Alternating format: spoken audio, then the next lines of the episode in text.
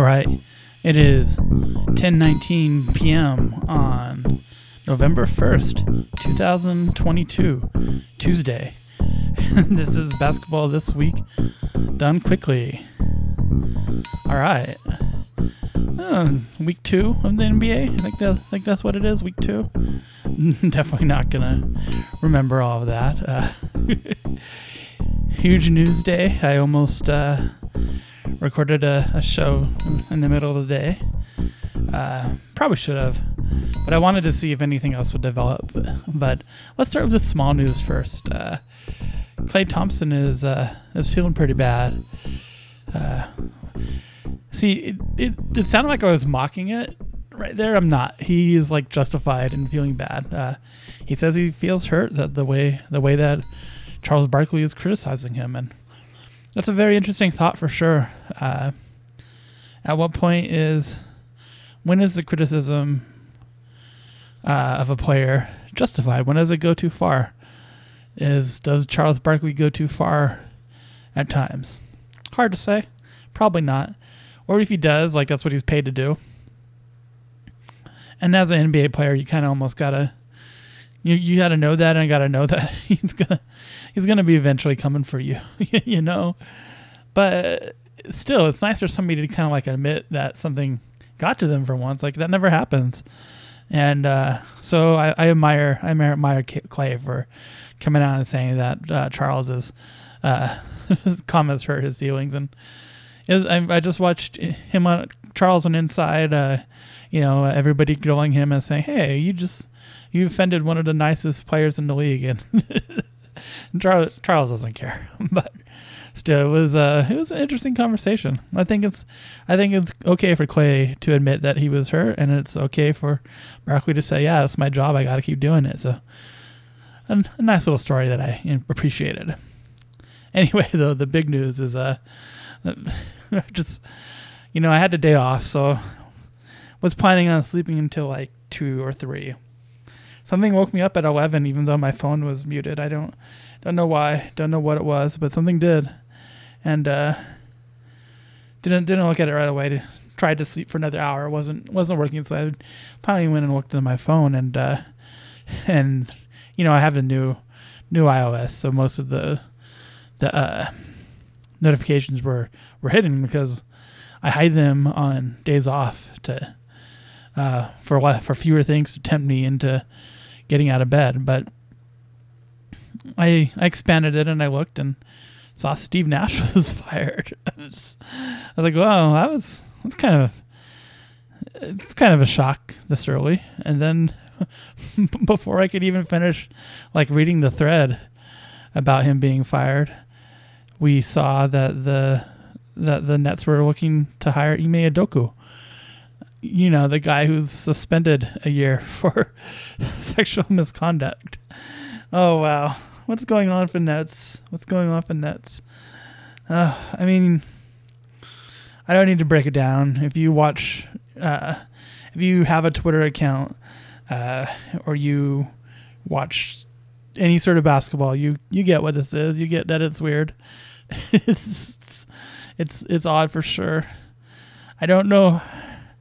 It's definitely one of the it's one of the weirdest things to happen in the NBA in in quite some time, and it, it hasn't even completely hasn't even completely happened yet. It's it's still one of the weirdest things to to happen in quite some time, and I.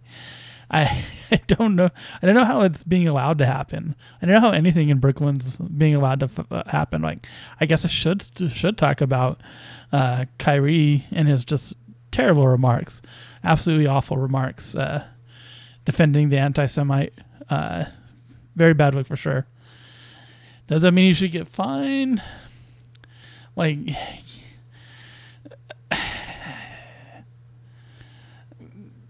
yes. if you if you hear some struggle, it's because I'm I'm an old person, and like you know, raised with like, oh, uh, you know, free speech everybody should have free speech, even to say shitty shit. And like that's somewhat, somewhat like that's something that's kind of like something I was taught and something I don't necessarily believe anymore. Uh, I I think when you're talking about businesses, I, I, think I think people should have the right to say whatever they want. Uh, you know, in in on their, I think people should have the right to say whatever they want, but I think there should also be consequences for for what they say, and I, I think pushing a weird conspiracy anti-Semite movie mm, something that maybe should have consequences and I say this as somebody with Kyrie on several fantasy teams. God, it's a joke. it's just, uh, it's terrible. But it, I don't know. I don't know. Maybe maybe it's the type of thing where if you suspend him or you fine him, it, it draws more attention to it. Maybe, maybe that's I don't know. It, it sucks. It just sucks. It really sucks that he says that, and it's terrible shit to say. Uh, I, I like Kyrie not at all now. I wish him nothing but non-success or failure, as they say. I'm just trying to avoid saying that word. I can't say failure, but uh, yeah, it's it's a bad look for sure for Kyrie. It's a bad look for the Nets. None of this, none of this makes sense. Like, yeah, Steve Nash wasn't a particularly from what we could see, wasn't a particularly great coach. But we couldn't we couldn't see a ton. Like it wasn't even clear that he was like managing like the the role of coach is vastly overrated in, in the NBA. Like people think uh, it's like 2K and uh, the coach is on the sideline controlling every play, uh, you know, with his his Xbox controller, and it's just it ain't work like that. You know, most um, even like maybe like in college the coaches are calling every play. But in the nba like most teams are being very uh being very very highly driven by what the player uh the players intend to do at any time. And the coach doesn't have as much in, in, input into that as you might think they do.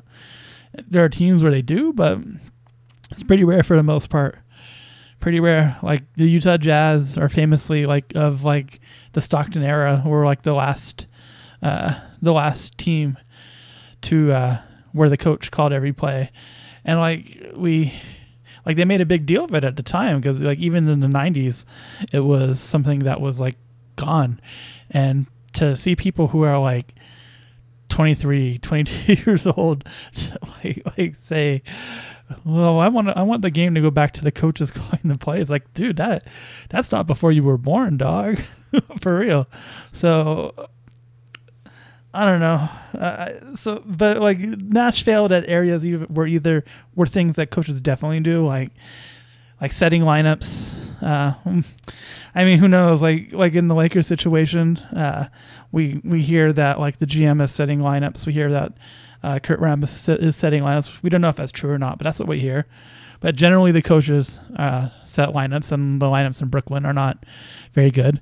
But one thing we know for sure the coaches manage is substitutions, and it it didn't seem like Kyrie uh, or Kyrie like like Nash uh, was was doing too hot on that front.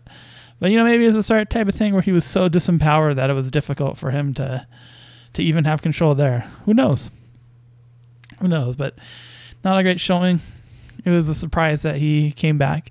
I don't think he comes back if uh, KD doesn't say uh, to fire him, but uh, it, was a mistake to bring him back because uh, even if he was just like a puppet, like it was a puppet that was like making the Nets look bad, and it wasn't fair to Steve Nash. Was like a great, you know, he shouldn't be a puppet who uh, is the fall guy for everything dumb that a team is doing. It's not fair to Nash. Uh, they should have, yeah, not fair, not fair for sure.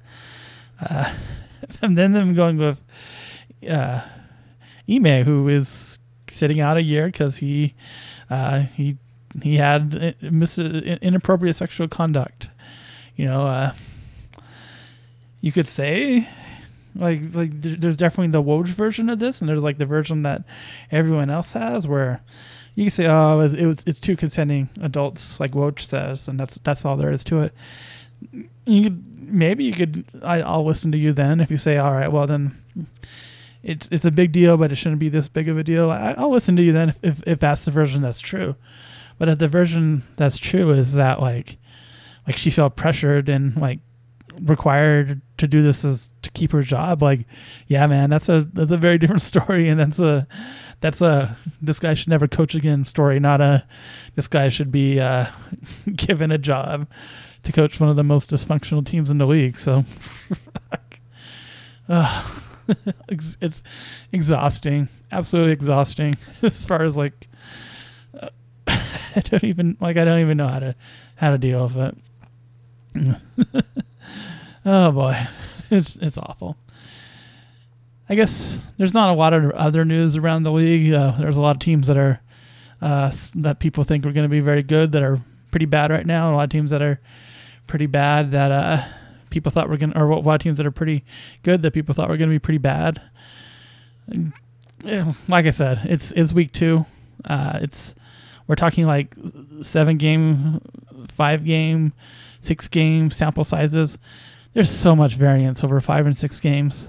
You can't, you you can't like, you can't make like you can't think things are the way that they are over those six games.